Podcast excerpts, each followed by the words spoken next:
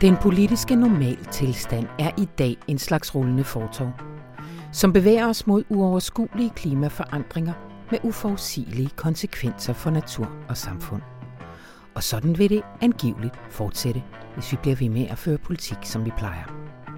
Sådan skriver Rune Lykkeberg i en leder i ugen, der gik som kommentar til den finanslov, der langt om længe kom på plads mandag aften. For godt nok var den noget grønnere end dens forgængere, men det var langt fra nok. For den finanslov, der i en normal tilstand ville være et skridt i den rigtige retning, bevæger os i undtagelsestilstanden længere og længere væk fra det, vi ved, vi skal gøre. Men blev den så rød nok og bred nok? Indlandsredaktør Anton Geist han kommer i studiet og taler om finansloven 2020. Mit navn det er Anna von Sperling, og det her det er Radioinformation hvor vi også skal tale om Iran. For den her uge, der kom der en rapport, der satte nogle tal på, hvad man formodede, nemlig at det iranske præstestyre i skikkelse af revolutionsgarden brugte en dog meget brutale metoder, da de for nylig slog det folkelige oprør ned, der havde bredt sig til op mod 100 byer. Men hvad afspejler den strategi, og kan det virkelig lykkes for styret at bremse en ungdom, der netop havde fået håb for at se det blive taget fra dem igen. Lasse Ellegaard han kommer i studiet. Men før vi når så langt, så kan du nu blive lidt klogere på, hvad der har bevæget sig ude i den danske samtidskunst i det år, vi lige om lidt forlader. Velkommen til, Maria Kjær Themsen. Tusind tak. Vores øh, kunstredaktør. Det er længe siden, du har været her. Og det er skønt at have dig, fordi nu kan vi i hvert fald runde det her år 19 af. Ja, lad os gøre det. I avisen her, hvornår er det? Øh, fredag tillægget, der øh, ser du på 10 ting, der på en eller anden måde bliver vigtige, er vigtige i dansk kunst i året, der gik. Og skal vi ikke lige tage dem sådan, øh, ikke alle sammen, for der skal også være noget, man skal læse øh, i avisen. Øh, men, men lad os lige starte. For eksempel årets udstilling. Ja, en af de udstillinger, som øh, har rørt mig allermest, det var faktisk i begyndelsen af året på SMK, Sonja Fallau Mankoba udstilling. Mm-hmm. Jeg synes, den var helt fantastisk i scenesat, og det var øh, vildt at se alle hendes værker samlet på én gang. Hvem er hun?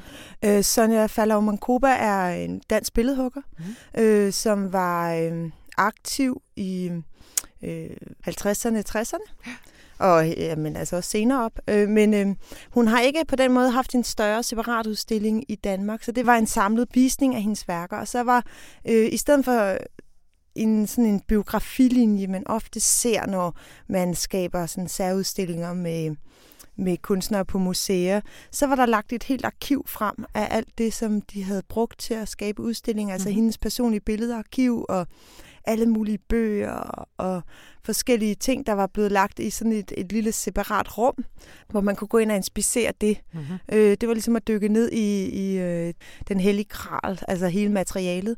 Og så var den også lidt utraditionelt iscenesat. Og det var der rigtig mange, der reagerede kraftigt på. Der var nogen, der synes det var helt forfærdeligt display, de havde lavet derinde. Mm-hmm. Jeg synes, det var mega fedt. Øh, og sådan kan man jo selvfølgelig... Hvordan, hvordan utraditionelt? Det var meget intimt. Det vil ja. sige, in, i uh, centrum af rummet var der en video med en stor film af hende, hvor der ligesom var sådan gardiner, lidt transparente gardiner ned.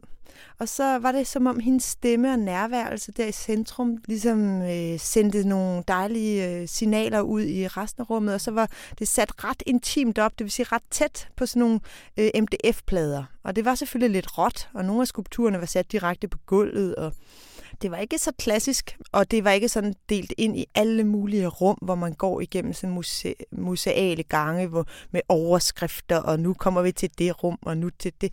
Det var bare et stort øh, display. Mm. Øh, altså man kunne gå derind i timevis og bare øh, gå rundt i de der værker og mærke, hvordan de talte med hinanden. Mm. Og så kan man sige, at i de her år, så er skulpturen virkelig øh, det er blevet en, en meget hip og, og udbredt genre, ja. også blandt de yngre billedkunstnere. Og der synes jeg, det var helt øh, på sin plads, at øh, Sonja Fallau Mankoba endelig fik den her sådan museale store øh, præsentation. Hvorfor, kan du ikke sige lidt mere om det, hvordan øh, skulpturen er kommet tilbage? Jo, altså, det er jo en kæmpe ting. Ja. Øh, kæmpe øh, diskussion også, kan man sige. Men jeg læser det meget som en øh, reaktion. Altså, det er særligt her i tierne, det, det er blevet stort med, med at, at lave objekter igen, ikke? Øh, hvor jeg ser det som en reaktion mod digitalisering simpelthen. At skabe noget, øh, som er sansligt og materielt og objektbaseret, øh, i stedet for at skabe noget, der bliver skabt masser af værker på skærmene mm. også. Men det bliver som sådan en, øh, en ligesom om, at øh, mange billedhugger måske har haft brug for at have noget mellem hænderne simpelthen, mm. øh, og skabe objekter som en reaktion mod det her mere sådan sanselige armod, vi måske kan opleve ved at stå med vores iPhone. Der er ikke, der er ikke nogen friktion, der er ikke nogen modstand. Øh, så det er en stor ting. Og så øh, bliver det også bare en, en, en mode, kan man sige, der, der ses internationalt øh, med skulpturerne. Så er der også en, en anden dimension ved skulpturen, det er, at den gør sig ekstremt godt på billeder. Det vil sige, det er lækkert at tage billeder af skulpturer og lægge dem op på Instagram. Ah, yeah. Så det hele hænger lidt sammen med de digitale... Og man kan interagere med den. Ja, den er tredimensionel ja, og ja. rumme flader og former. Ja. Og sådan. Så en af de helt store tendenser på kunstscenen er jo også øh, noget fra havet af konkylier, øh, muslingeskaller, øh, sådan nogle ting, der både øh, kan være sådan noget, der indeholder en væske for eksempel, mm. eller noget, der i sig selv er en flade og en form. Okay. Øh, så det, øh, det er det helt store. Godt. Maria, vi vender tilbage til dig lidt mm. senere.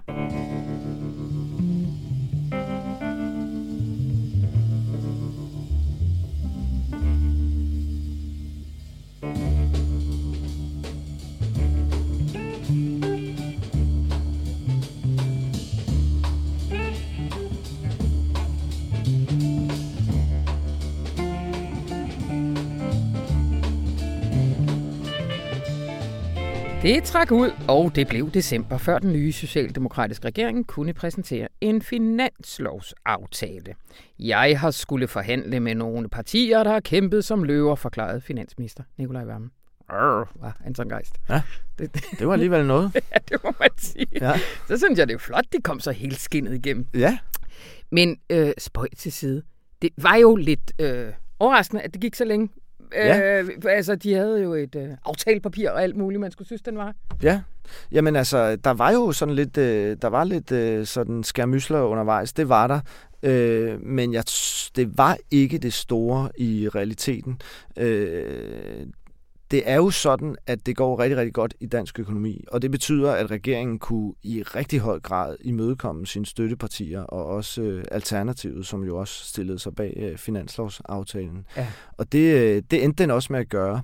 Så er det klart, at øh, når de er kommet med ret mange krav, som de jo er støttepartierne, så har det selvfølgelig taget tid at forhandle på plads, hvor, hvor meget skulle de så få på deres øh, de områder, de ligesom hvor de havde sat sig noget for. Det, det gør, at det tog lidt tid, men det gør altså også, at man kunne finde til enighed, og de jo alle sammen var sådan meget usædvanligt glade, og der var jo rigtig, rigtig god stemning, da de kom ud der af Finansministeriets glasdør. Ikke? Mm. Øh, for de fik jo alle sammen ret meget, faktisk, ja, synes jeg. en god lund. Skal vi ikke lige tage dem øh, jo. en af gangen? Hvad, hvad, hvad faldt af til SF? Jamen, SF fik jo minimumsnummeringerne, ja. og det har jo været deres helt store sådan slagnummer, øh, og de sagde, øh, at det var et absolut ultimativt krav, ja. at det skulle indgå i denne her finanslov. Og det var lidt våget, fordi det er jo en rigtig, rigtig dyr ting, minimumsnummeringer. Ikke? Men det er altså, vel næsten også sådan SF i dag, hvis man vækker folk midt om natten og ja, ser SF, præcis. så siger de minimumsnummeringer. Ja, det tænker jeg også. Ligesom ja, ja, ja. Og det er jo øh, godt langt hen ad vejen for SF. Det, der måske er lidt mindre godt, er, at det, og det, og det måtte næsten også gå sådan, at modellen er sådan, at det, det tager sig nogen tid. Ikke? Det er i 2025, det ja. skal være indfaset. Øh, så man kan sige, alle dem, som har børn nu, ja og som har håbet på, eller skal lige til at få børn, og har håbet på, at det vil være noget, de får noget ud af, de bliver jo så lidt skuffet, fordi det er altså, der går ret lang tid faktisk, før det er indfaset. Det er rigtigt. Det er egentlig et sjovt perspektiv, at ja. vi, kan, vi kan leve med øh, lidt tid på alle mulige andre områder, men når det er vores børn, ja, så bliver så det skal gå rimelig stærkt. Det skal gå rimelig stærkt. For det er daginstitutionerne, ikke? det er vuggestuerne, ja. og det er børnehaven, der er man jo faktisk kun en 3-4 år øh, per barn. Ikke? Øh, nå, men det fik, øh, det fik SF, øh, og det måtte også næsten gå sådan, fordi de havde virkelig øh, gjort det til, som sagt, et øh, ultimativt krav. Ja. Øhm, de radikale? Ja, de radikale. Altså... Øh, radikale havde jo, og gjorde det også lidt undervejs, sådan talt lidt om nogle udlændingelempelser. Men det stod de ikke rigtigt på. Og det er der, synes jeg, der har indfundet sig en eller anden form for forståelse af mellem støttepartierne og Socialdemokratiet, at det er altså ikke rigtig en vej, vi kommer til at gå ned af. Øh, den er lagt relativt død. Og øh, jeg tror, de ligesom har affundet sig med, at det tilsiger mandaternes logik, og der er et meget bredt flertal i befolkningen, som bakker op om partier, der ønsker en stram udlændingepolitik. Og så er det måske også rigtigst, at man ikke forsøger at presse en, nogle lempelser igennem ja. finansloven. Og det er i hvert fald under alle omstændigheder også et sted, hvor Socialdemokratiet står rigtig, rigtig hårdt på, at det kommer ikke til at ske. Så, så derfor må de jo finde på noget andet, mm. de radikale. Og det, de meget gik øh, ind til forhandlingerne med, det var, at de ville have noget på folkeskolen, nogle flere penge til folkeskolen, og så ville de have noget på de øh, videregående uddannelser. Mm. Og øh, der var det særligt øh, det her med uddannelsesloftet, som ja. de har gjort til en mærkesag. Og det var også noget, som lidt teknisk hedder øh, en videreførsel af at, at øh, taxameter, forhøjet taxameter til øh, humaniora og samfundsfag. Men det er altså bare, at man i en del år har man fra år til år givet humaniora og samfundsfag lidt flere penge per studerende, end de ellers ville have ja. fået i erkendelse af, at det var, der, det var der brug for. Og det havde den socialdemokratiske regering i sit, sit udspil til, til en finanslov ikke medtaget en fortsættelse af, af de her penge. Og det ville have været dramatisk, hvis, mm. hvis ikke at samfundsfag og humaniora havde fået de penge. Det ville have været en meget stor besparelse. Og jeg tror også, man kan sige, at det er et sted, hvor Socialdemokraterne har været lidt smarte. Ja. Fordi de ville ikke, tror jeg, kunne, øh, det ville være et kæmpe problem for dem, hvis de landede en finanslov, hvor man lavede så store de facto nedskæringer, som de lagde op til. Det var heller ikke deres egen interesse. De er jo gået til valg på at stoppe øh, besparelserne på uddannelser. Så det ønskede de egentlig ikke. De tog det bare ikke med i deres eget finanslovsforslag, og så kunne de radikale få det som en sejr. Ja. Og i virkeligheden var det noget, Socialdemokraterne også ville have. Men det er altså blevet i den officielle fortælling, kan man sige i hvert fald, en sejr til de radikale. Er det ikke også lidt der omprioriteringsbidraget på kulturen og sådan noget? Den lå også som sådan en... Det tror jeg præcis ja. også. Det tror jeg også gælder den, og jeg tror også, det gælder psykiatrien. Så kan vi springe over til ja, enhedslisten. enhedslisten. Fordi det, som enhedslisten øh, jo i, øh, ligesom ønskede sig i særdeleshed op til finanslovsforhandlingerne, det var det, de kaldte en akut milliard til psykiatrien. Mm. Og øh, der var det meget overraskende ved det socialdemokratiske udspil, at der overhovedet ikke var afsat en eneste krone til psykiatrien. Og det har de jo altså virkelig brallet op om, øh, hvor meget der var brug for penge på specifikt finansloven til psykiatrien, før de kom i regering. Og så havde de ikke afsat nogen. Og så fik øh, øh, enhedslisten, som godt vidste, at de ikke ville få en hel milliard, de fik så 600 millioner. Øh, og igen tror jeg, der er tale om, at det var egentlig også den socialdemokratiske mm. regeringsplan, at der skulle tilføres nogle penge til psykiatrien. De ville have et forklaringsproblem, hvis ikke psykiatrien havde fået nogle penge. Og det fik de så også, og det blev så en sejr til de, øh, til de radikale. Ja. Og så er der nu, nu skriver du, at det er Alternativet, der får den grønne, men det er vel ja. alle støttepartierne, ja, ja, det der, der også, skulle at, leveres det en, på den grønne. Det er lidt ja. en tilsnelse at sige, ja. at, at det var Alternativet, der fik det. Men man kan sige, at de havde aftalt øh, de her partier sådan en eller anden form for arbejdsdeling, ikke? hvor ja. de her partier de gik efter de ting, vi lige har talt om, og så gik de alle sammen efter det grønne, og det gjorde Alternativet i særdeleshed. Altså, og der blev jo leveret en del på det grønne. Altså, de fik jo øh, noget på elbiler og noget på skovrejsning og udtag af, af, af, af jord, lavbundsjord. lavbundsjord lige præcis, ja. og, og sådan noget, og en grøn fond ja. og de der ting der, ikke? Øh, så så de, det blev jo, udover at det er en meget rød finanslov, hvor man altså får noget på psykiatrien og på, til folkeskolerne og alt sådan noget, så er det jo også en relativt grøn finanslov. Og det, Som dog møder noget kritik, også i ja. vores egen avis på det grønne. Altså, ja, ja, har altså, det effekt. Ja, fordi man kan sige, sagen er vel, at det er den grønneste finanslov måske nogensinde. Den er historisk ja. grøn, men den er jo ikke så særlig grøn i lyset af den meget ambitiøse målsætning, regeringen har sat sig. Når man vil have en 70% reduktion i 2030, så skal der virkelig ske noget, det skal gå ret stærkt. Det her, det er jo finansloven for 2020, ikke? Vi har 10 år. Det er det. Øh, og i og det lys... Rune skriver i sin leder, i lyset af, at EU lige har udnævnt det her som en undtagelsestilstand, ja. så er det her ja, ja. en ambitiøs finanslov under en ja, normal tilstand, men jo ja, netop, ligesom... Netop. Hvis alt var ved det gamle, så har det virkelig været helt utroligt, ja. øh, men det er det bare ikke, øh, og vi har lovet at gøre rigtig, rigtig meget. Og der kan man sige, der gør øh, øh, de åbenlyst ikke nok på klimafronten. Så har de så det her med, at der til næste år kommer en klimahandlingsplan. Ja. Og, øh, og det gør også, at man ikke rigtig kan sige, de leverer ikke for alvor på det grønne, for vi ved ikke, hvad de kommer med i den der klimahandlingsplan. Og der kan de jo godt komme med rigtig, rigtig meget. Det kan ja. vi jo ikke helt udelukke. Men det, man kan sige, er jo omvendt, at finansloven er jo et meget, meget oplagt sted at begynde at gøre noget, for vi ved jo godt, hvad der skal ske. Ikke? Så der var det jo oplagt at begynde at afsætte penge til klimaet. Og der har jo været snak om, skulle der komme en flyafgift for eksempel? Ikke? Ja. Det kom der jo ikke, Nej. Øh, og der kommer jo ikke rigtig meget afgifter. Der er noget på plastikposer og sådan noget, men ikke det. noget, der batter noget særligt. Jo. Så er der sådan en markedsstimulerende øh, grøn fremtidsfond på 25 milliarder. Det lyder flot, men det er ja. ikke penge, skal lige understreges. Nej, det er ikke penge, staten sætter af. Nej, nej, nej, nej, nej. Det er noget, som man kan sige, staten øh, låner ud ikke? Ja. i virkeligheden, og øh, meget af det går til eksportfremme og sådan og Det er muligt, det har et øh, positivt klimaaftryk i sidste ende, men det er i virkeligheden nok ikke det helt store. Øh, det er det faktisk ikke. Og hvad så med øh, finansieringen? Ja, Altså, den er jo øh, virkelig udpræget venstreorienteret. Det synes jeg, man må sige. Det, nej, det er øh, ja. totalt, øh, med, man med en kliché øh, kunne kalde Robin Hood-finanslov. Ikke? Altså, det er virkelig... Hvilket øh, jeg synes, jeg har aldrig tænkt ja. over det før. Nu afslører jeg måske mm. over for lytterne, at jeg er dum, at Martin Aarup fra Zebra siger, ja. nej, nej, de venstreorienterede har misforstået Robin Hood, ja. fordi Robin Hood, han tager jo fra kongen, altså staten, ja. og putter tilbage ja, i borgernes men det er også sandt. Det er ja, også sandt. Så ja, ja. ikke bruge det billede Nej, mere. det er faktisk måske, nej. Fordi her tager man jo, det er jo rigtigt, fra de private. Altså, det er jo sådan noget... Øh, tilbagerullelse af lempelse af arveafgiften, ikke, som ja. man vinder en hel del på. Øh, og, øh, og også øh, forhøje, øh, forøge øh, det, som hovedaktionærer øh, skal betale i skat, øh, og arbejdsgiver betale mobiltelefoner. Alle sådan nogle ting, som ja. faktisk ret kirurgisk er målrettet de lidt mere øh, velhavende ja. i samfundet. Øh, og det der, det må man sige, det er faktisk udbredt venstreorienteret, og det er jo øh, så penge, som bliver kanaliseret over i psykiatrien og i folkeskolen og, og, i, og i nogle tiltag, som alt sammen også er med til at gøre, at det bliver en finanslov med meget, meget højt offentligt forbrug. Ikke? Ja. Altså det er en finanslov, som kommer til at pumpe mange penge ud i velfærd. Øh, og så altså også noget ude i det grønne. Ikke? Så må vi ikke glemme rygerne. Den har jo en social slagside. Ligegyldigt hvad, ja. hvad man synes om det. Så... Ja, ja, ja. ja, og der er jo, det er jo virkelig noget, der har været omdiskuteret allerede under valgkampen. Altså, hvor meget kunne man sætte dem op? Og, og der har Socialdemokraterne været lidt bange, for Socialdemokraterne er jo hele tiden en lille smule bange for de gule veste-agtige. De ja. forestiller sig jo, at uh, stigende benzinpriser eller stigende cigaretpriser kan så, få folk... De gule fingerspidser, ja, ja. som vi kalder Nå, dem. Ja. ja, præcis.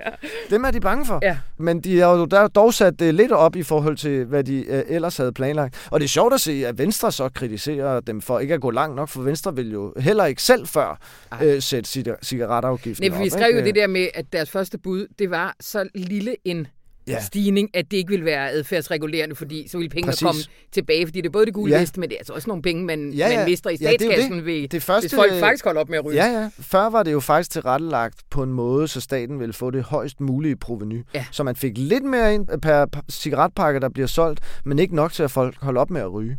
Øh, det var jo faktisk smart nok. Øh, men der har de trods alt fået presset den lidt op, øh, støttepartierne, til ja. 60 kroner øh, pakken. Ikke? Øh, noget, som jeg synes, jeg godt lige kunne tænke mig ja. at vende af, ja. det er, at det er altså interessant, at udlændingepolitik er blevet kørt helt fuldstændig ud på et sidespor. Og det øh, har vi jo vendet os til i Danmark siden 2001. Har finanslov jo virkelig handlet om udlændingepolitik. Mm-hmm. Det har det i særdeleshed under borgerlige regeringer, hvor DF har presset vildt meget på. De har ikke vel indgå en finanslov, simpelthen, hvis de ikke fik en eller anden udlændingestramning. Og det har sådan set også under Torning-regeringen været sådan, at at, øh, at, de, at venstrefløjen og de radikale også har krævet nogle udlændingelempelser. Og der er det altså det her med, at man har besindet sig på, at det er ikke det, der skal fylde. Og jeg tror, at det er det er det, der har skabt plads til, at de faktisk kommer igennem alle sammen med ret meget substantiel politik, fordi man ligesom har valgt at sætte parentes om, øh, om udlændingområdet. Øh, og, og det er jo noget, som gør, skaber frygtelig ballade faktisk i resten af, af også den borgerlige lejr. Ja, altså Markus Knudt for eksempel, den meget, meget højreorienterede på udlændingepolitikken, venstremand der, han er nu i raseri over, at han ikke kan komme igennem med sine hardline-synspunkter i Venstre, fordi Jacob Ellemann faktisk i virkeligheden jo er enig med Mette Frederiksen, så er han gået til de konservative, og det åbner for helt nye spørgsmål. Så bliver de konservative de pludselig ja. mere højorienteret på udlændingepolitikken end Venstre. Det har ikke været sådan i rigtig mange år. Sådan ja. Og der, på den måde er der alle mulige bølgeskvulp, ja. som følger af det her, og det, det er virkelig en fundamental ændring i dansk politik, som jeg også mener er interessant afspejlet i den her finanslov. Yes, Anton Geist. Ja. Tusind tak. Selv tak.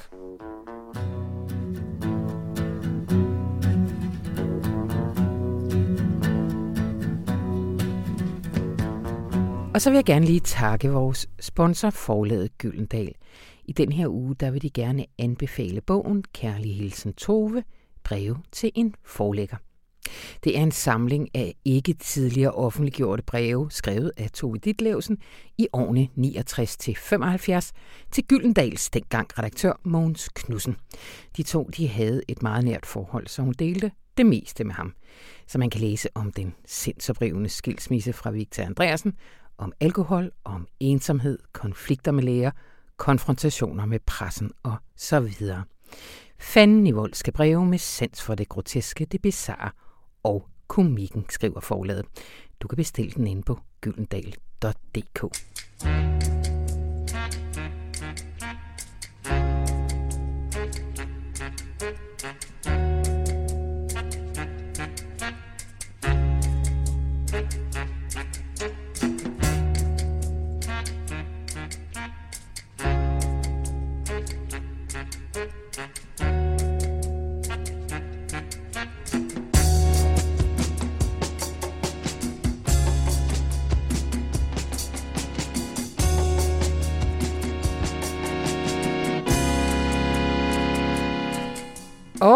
så er jeg tilbage med Maria Kjær Themsen. Øh, Maria, en af de andre ting, du slår ned på, det er årets debat i dansk kunst. Hvad, hvad er det for en?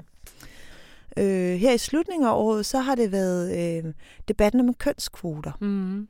Og den er stadigvæk super aktuel, fordi man kan sige, det er jo en debat, der har været, det, den, den er jo ikke ny. Mm. Øh, det nye ved den er, at den er blevet taget alvorligt, ja. og den er blevet skrevet så meget om i alle mulige medier, man aldrig havde tænkt på skulle skrive om kønskvoter før. Og det hele stammer fra en øh, rapport, der blev offentliggjort her i efteråret, som viste, det var en amerikansk rapport, der viste, at 98 procent af al den kunst, der bliver solgt på auktioner, er skabt af mænd. Mm. Og at øh, kun 11 procent af den kunst, der bliver vist det så på amerikanske museer, er skabt af kvinder. Det er nogle tal, der bare simpelthen øh, totalt understreger, hvor lidt repræsentation der mm. er at, at, stadigvæk af kvindelige kunstnere, øh, når man ser det i, på auktioner og på museer. Og... Øh, sådan nogle hårde tal mm. der, det kan jo sætte nogle ting i, i gang, hvor, øh, hvor man måske i Danmark meget har den opfattelse, at tingene nok skal ske, og vi er allerede der, hvor der er ligestilling mellem ja, ja. køene og kø, øh, køerne, sagde jeg det? Kønnene. øh, hvor, øh, hvor, hvor det er sådan lidt irriterende at skulle tage hensyn til at, at snakke om kvoter, fordi, øh, og det gælder jo både inden for barsel og øh, kønskvotering øh, i, hvad hedder det? Bestyrelse. Bestyrelse, lige ja. præcis. Hvor den eventlige ting, der altid bliver fremført, typisk af mænd, vil være, at det, vil, at det jo selvfølgelig er talentet, man kigger på, mm. øh, kvalifikationerne, før det er kønnet. Ja. Det, der bare bliver afsløret ved de her tal, det er, jamen altså, øh, når det nu er sådan, også her i Danmark, at øh, faktisk over halvdelen af dem, der går på Kunstakademiet i dag, er kvinder. Øh, hvordan øh, kan det så være, at det stadigvæk er øh, så utrolig svært for kvinder at slå igennem? Mm. Fordi på de danske gallerier vil man hurtigt kunne se, at øh, det er sådan cirka to-tre kvinder ud af cirka 20-22 ja. kunstnere på de typiske gallerier. Og så er det jo interessant, du har selv været med til at udvælge på den fri. Øh, kunstnernes efterårsudstilling? Ja. ja. Det er rigtigt. Og der, der kender man ikke kønnet på Nej. værkerne? Nej, og der øh, gik, der gik der også nogle ting op for mig i forhold til, hvor det man kalder biased vi er, mm. når vi kigger på kunst. Mm. Øh, det man ofte vil kigge på, det er navnet, det er øh, ja, så dermed også kønnet, mm. øh, etniciteten, alder, sådan nogle ting. Og så derfra vurderer man så, er det her et væsentligt stykke kunst, ja. øh, eller er det fuldstændig ligegyldigt, ikke? Og der bliver man altså tvunget til i den juryproces hos kunstnernes efterårsudstilling at kigge på værket, og ikke noget som helst andet. Ja. Og det viser sig jo så også gang på gang, og de øh, senere år, jamen, så er øh, repræsentationen af kvindelige kunstnere i det endelige, øh, på den endelige udstilling øh, ekstremt meget højere, end man ser nogle andre steder i dansk kunst. Øh, og øh, det har været en øjenåbner for mig. Ja. Øh, selvom jeg godt ved, at hvor præget vi er i de blikke, vi ja. vurderer med, så har det alligevel været øh, øh, vildt at se, hvor, hvor, hvor meget det egentlig gælder. Ja. Og, og den der med, at vi kigger ikke på kønnet, ja. før vi kigger på værket, som dem, der fremturer med den, den mm. argumentation i forhold til ikke at ville indføre kønskvoter. Mm. Det, der bare sker, er, at man så kommer til at repetere et mønster, som man allerede har trådt så stærkt, så øh, det er næsten umuligt for andre positioner at komme ind i, i den cirkulation af, hvad der er værdifuldt ja. som udtryk, og hvad der ikke er værdifuldt. Ja. Men den her gang, øh, der øh, responderede den, øh, den etablerede øh, kunstverden også i øh, øh personificeret ved Michael Torber fra... Ja. Øh, Kunsthal Charlottenborg. Kunsthal Charlottenborg. Ja. Man kan sige, øh, det interessante ved hele øh, den dynamik, der er sket, det er, at han som en øh, mand med magt og position, og som er ekstremt dygtig til at øh, agere i, i medierne, mm. øh, man skal ikke tage fejl af, at han også selv kommer fra medieverdenen, ikke også? Øh, så han ved, hvad, hvordan man kommer frem øh, og får sine, øh, sine mærkesager i medierne. Og det, øh, han så gjorde, det var, at han gik ud og sagde, at han var for at vi kønskvotering. Ja. Selvom han egentlig er imod kvoter, så man blev ved at, at repetere, jamen, så er det det eneste, han kunne se ville være virkningsfuldt på kunstscenen i mm. Danmark, mm. hvis man faktisk skal gå ind og ændre på det her mønster. Og så førte det jo, at der gik en magtfuld mand ud mm. og sagde det her, jamen så lige pludselig var der jo en masse af medier, der, der syntes, det var en interessant historie.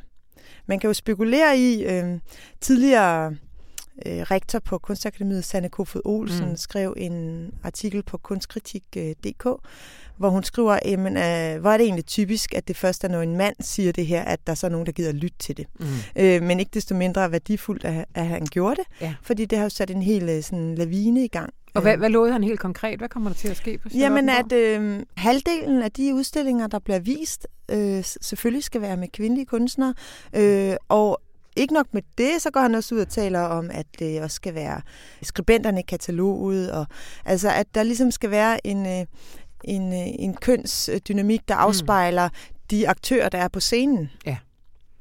ja. Godt. Og vi vender tilbage til dig lidt senere.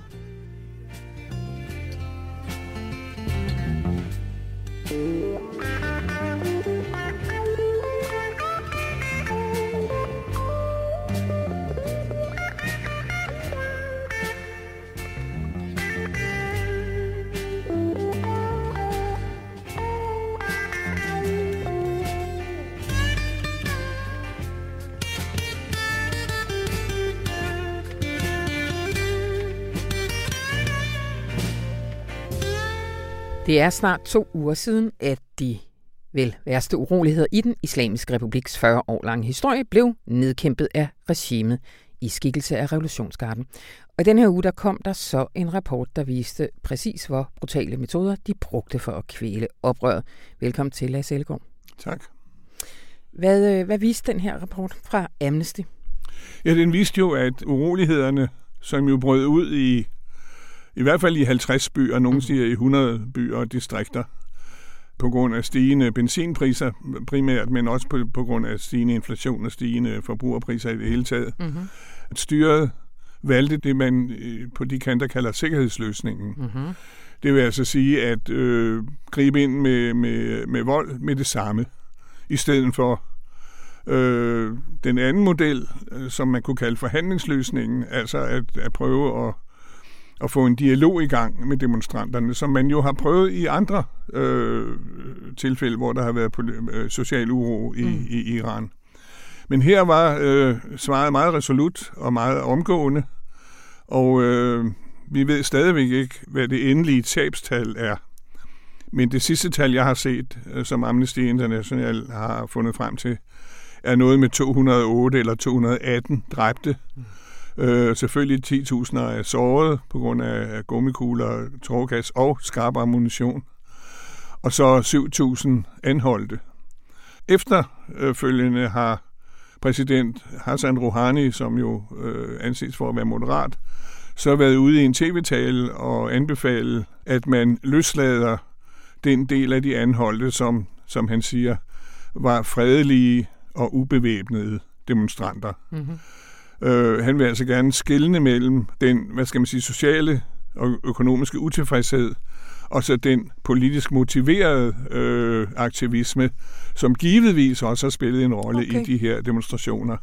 Øh, man skal huske på, at øh, Iran er jo ikke kun et, et, et land øh, af perser. Der er mange øh, etniske minoriteter. Der er kurder, der er øh, azerbaijanere, etc., etc. Øh, der er også araber.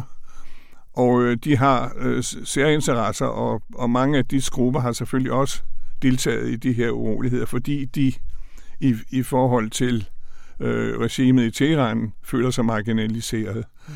Så, så, så Iran ligner sådan set det øvrige Mellemøsten ved, ved den her øh, hvad skal man sige, øh, øh mosaik-sammensætning af forskellige grupperinger, der hele tiden øh, strides og, og konkurrerer indbyrdes.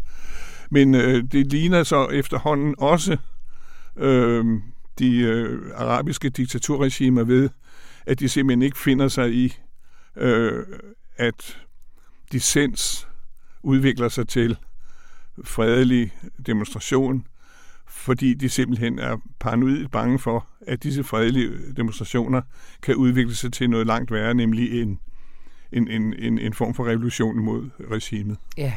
Men du siger, at der er nogle interesser, som også kunne på en eller anden måde bruge den her øh, bredere folkelige baseret protest. Øh, men det, som, som øh, Amnesty's rapport viser, det er, det var, der var primært tale om unge, ubevæbnede mænd. Ja, ja, ja altså, ja. altså, altså, altså, årsagen til urolighederne er interne, kan man sige. De er, at, at øh, folk i Iran, og specielt de unge, som jo er arbejdsløse i, meget, i vidt omfang, simpelthen ikke kan få enderne til at mødes økonomisk. Og det skyldes jo, at det pres, de nye amerikanske sanktioner mm. har lagt på den iranske økonomi, øh, er til syden langt værre, og deres effekt er langt værre nu, end den var inden øh, atomaftalen i 2015 gjorde, at, at man kunne begynde at løsne op for sanktionerne. Samtidig skete der jo det, at, øh, at økonomien i 2016 tog et rigtig fint sving opad. Ja. Og det vil sige, at den spændte folks forventninger. Ja, et rigtig fint sving, det var fra en minusvækst på 1,3 procent i 2015 til en plusvækst på 13,4 i ja, 16. Ja. Det er jo helt vanvittigt vildt. Ja, det er vanvittigt vildt, og det er også øh, øh makroøkonomisk øh, udregnet. Men, men, men, men det kunne alligevel mærkes Altså, i befolkningen kunne, kunne begynde at mærke ja. forbedringen, øh, fordi man kunne simpelthen sælge mere olie, og, og, øh, og det gik rigtig godt. Man kunne få reservedele og, og så videre der. Men så siger det sig selv, at når Trump så melder sig ud, eller melder USA ud af den der atomaftale, og genindfører en række sanktioner, og lægger det, han, han har kaldt maksimum pres, øh, og som er altså et maksimalt økonomisk pres mm. på Iran, så, øh, så slår det igennem, og så må den iranske regering jo gøre øh, noget for at imødegå den økonomiske afmatning, det afsted kommer. Og ja. det gjorde de så ved at sætte priserne på benzin op fra en krone til halvanden krone, faktisk. Mm. Mere er det ikke. Mm. Men, men det kan mærkes i en, i en øh, iransk øh, families økonomi. Ja. Det, der så sker, da urolighederne ligesom sætter i gang der 15. november, det er, at, at uh, Trump og hans udenrigsminister Mike Pompeo går ud og støtter oprørerne, eller støtter demonstranterne verbalt hvilket på, på den ene side altså øger præstestyrets paranoia. Mm. Det her det er garanteret noget, der er sat i værk for udlandet. På den anden side jo også markerer et en amerikansk fravielse fra den, øh, den såkaldte Carter-doktrin fra 1980, der var simpelthen stipuleret, at hvis øh, amerikanske interesser var, var i, i risiko i, i, i golfregionen, så ville man gribe ind militært. Og amerikanske interesser var jo sådan set i, i risiko, da man øh, fra Irans side, selvom de har benægtet det, men det, der er nok ingen tvivl om, at det var iranerne, der dronebombede nogle olieinstallationer i Saudi-Arabien, som jo nedsatte øh, produktionen af olie for, i, i en periode. Men altså, øh, det Trump og Pompeo gør med deres støtteerklæringer, det er jo, at de jo i virkeligheden øh, hjælper præstestyret mm. til at få et argument til at gribe meget hårdt ind. Yeah. Og, og det er jo så kynisk, som man, som man, kun, som man kun kunne forestille sig, at det kan være i stor politik. ja, det er fuldstændig rigtigt. Altså umiddelbart sådan en gammel øh, læresætning er jo, at man kan ikke putte trolden tilbage i æsken igen. Når først befolkningen de er blevet rasende og sådan noget, så, så kan der være, blive ro nu og sådan noget, men, men det skal nok poppe op igen. Gælder, gælder det også i Iran? Jeg ved jo ikke, om det, om det, om det gælder den her gang. Det, altså, de, de uroligheder, den såkaldte grønne revolution i 2009, der lykkedes det jo faktisk øh, styret at putte trolden tilbage, i hvert fald delvis tilbage i æsken. Ja.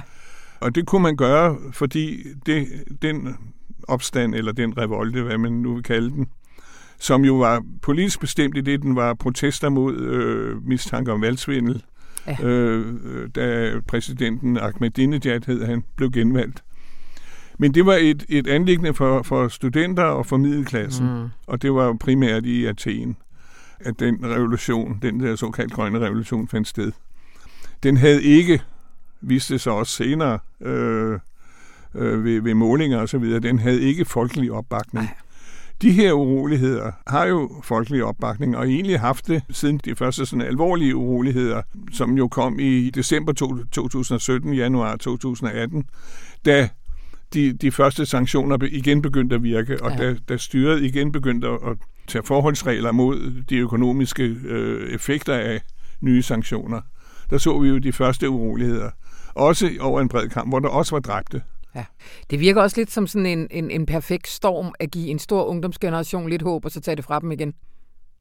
Jamen, selvfølgelig. Og øh, ja, altså, altså Information bragte jo øh, en, en, en artikel øh, fra Guardian øh, fra Shiraz, hmm. hvor jeg selv har været. Og, og det er jo en fredelig by. Det, det, altså, jeg vil sammenligne den med Silkeborg. Altså, hvor, hvor folk øh, gik tur med deres børn om, om, om, om fredagen og sad og spiste is, og hvor man jo kunne købe billig øh, safran og, og, og så videre der. Øh, og som, som jo også er et turistcenter ja. i den forstand, at der ligger en, en, en kendt oldtidsby lige i nærheden. Men altså, Shiraz eksploderede også. Mm.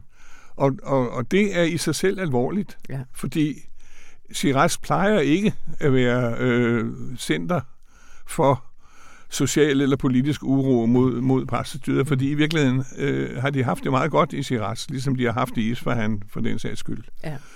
Øh, jeg kan huske, da sidst jeg var i Iran, der var mine, mine værter øh, meget optaget af, at jeg ikke blev i Teheran hele tiden, fordi i Teheran er der utilfredshed ja. med styret. Ja. Men, men at jeg netop øh, blev ligesom eksporteret ned til Shiraz, altså til provinsen, hvor, hvor jeg kunne opleve et, et, et mere tilfreds Iran. Ja. Og det, det Iran er altså også blevet utilfreds. Ja.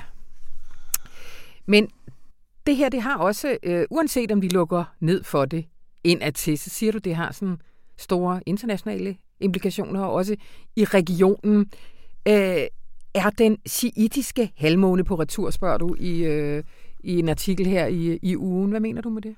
Jamen altså, det jeg synes, man kan iagtage, det er, at jo mere styret i Teheran bliver anfægtet internt, og jo hårdere styret i Teheran svarer igen på interne udfordringer, jo mere autoritet taber de i den øvrige del af regionen, hvor de jo, hvor de jo har haft øh, ret høj prestige. Jeg har boet i Libanon i seks år, mm. og der oplevede jeg, at i den tid, jeg var der, øh, der gik indflydelsen fra at være delt mellem dem, der ligesom var Iran støttet, og dem, der var Saudi-Arabisk støttet. Mm.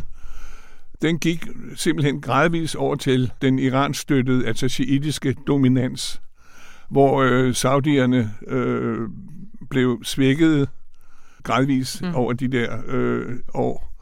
Og i dag kan man så se, at, at, at Libanon mere eller mindre er domineret af øh, Hezbollah, altså den shiitiske og øvrigt Iran-baserede øh, øh, milits og, og, og, og politiske parti. Og de demonstrationer, der så er, er kommet i det her efterår i Libanon, er for første gang ikke kun vendt mod det almindelige korruptionsniveau, mm. øh, som, som jo er alle steder, han har sagt, men, men som også øh, har mobiliseret shiitterne i Sydlibanon og i de øh, dele af, af Beiruts forsteder, hvor øh, Hezbollah og shiitterne øh, ligesom øh, har deres støttepunkter. Mm. At, at man kan se, at almindelige shia-muslimer nu også angriber deres egne mm-hmm. institutioner. Mm. Det er nyt. Mm. Øh, på samme måde ser du det i Irak, øh, at øh, demonstrationerne i Irak, som jo er blevet mødt med om muligt endnu mere Ja. brutalitet Ja. end i Iran, det er også i øh, shiitter, det er sunnitter, det er kristne osv., øh, men det er primært shiitter, Mm. der protesterer mod et styre, som tilhører deres egen trosretning. Og det vil sige, at den klanmentalitet, eller den etniske stammementalitet, som jo er en af grundene til, at, at Mellemøsten øh, på, på mange parametre sakker agterud i forhold til Mm. resten af verden, den er åbenbart i opløsning. Ja. Og, øh, og, og disse unge i Iran, i Irak, i Libanon, nu øh, siger, nu er det nok, nu, øh, Mm. nu må vi øh, væk fra den sektopdelte samfundsmodel og ind i et mere moderne demokratisk system, hvor man øh, stemmer efter overbevisning, politisk overbevisning, ikke religiøs overbevisning, hvor man eller andre interesser. eller andre. Ja, jeg skulle, ja, jeg, jeg skulle netop til at sige, at, at man vil gerne have et, et opgør med den politiske model, som ellers har været øh, den styrende, hvad enten har været formelt eller uf, in, uformelt, men at magten blev ligesom klattet ud til dem, der ligesom øh, havde interesser, og det var så, altså sunnierne skulle have sådan, de kristne, ja. hvis de var der, skulle have lidt, og sierne skulle have øh, resten, ikke? Mm. Mm. Øh, og og den, den model kører de unge ikke mere, og det tror jeg hænger sammen med øh, dels globaliseringen, altså at, at man er simpelthen mere oplyst, og man har adgang til langt flere informationer om, hvordan verden i øvrigt ser ud. Ja. Men det hænger også sammen med, at shiitterne, de har kunne levere på det politiske, ved at de faktisk øh, dominerer i den der shiitiske halvmåne, ja, øh, som jo altså går fra fra Iran over øh, Irak til Syrien til Libanon. Mm. Plus at de har et meget stærkt øh, fodfæste i Yemen Mm. nu om dagen. Men de har ikke kunne levere på den politiske frihed, og de har frem for alt heller ikke kunne levere på, på økonomien. Nej. Og det kan de jo blandt andet ikke, fordi økonomien stadigvæk i, i, i vidt omfang styres fra USA. Det bliver det sidste ord. Tusind tak, Lars Ellegaard. Velkommen.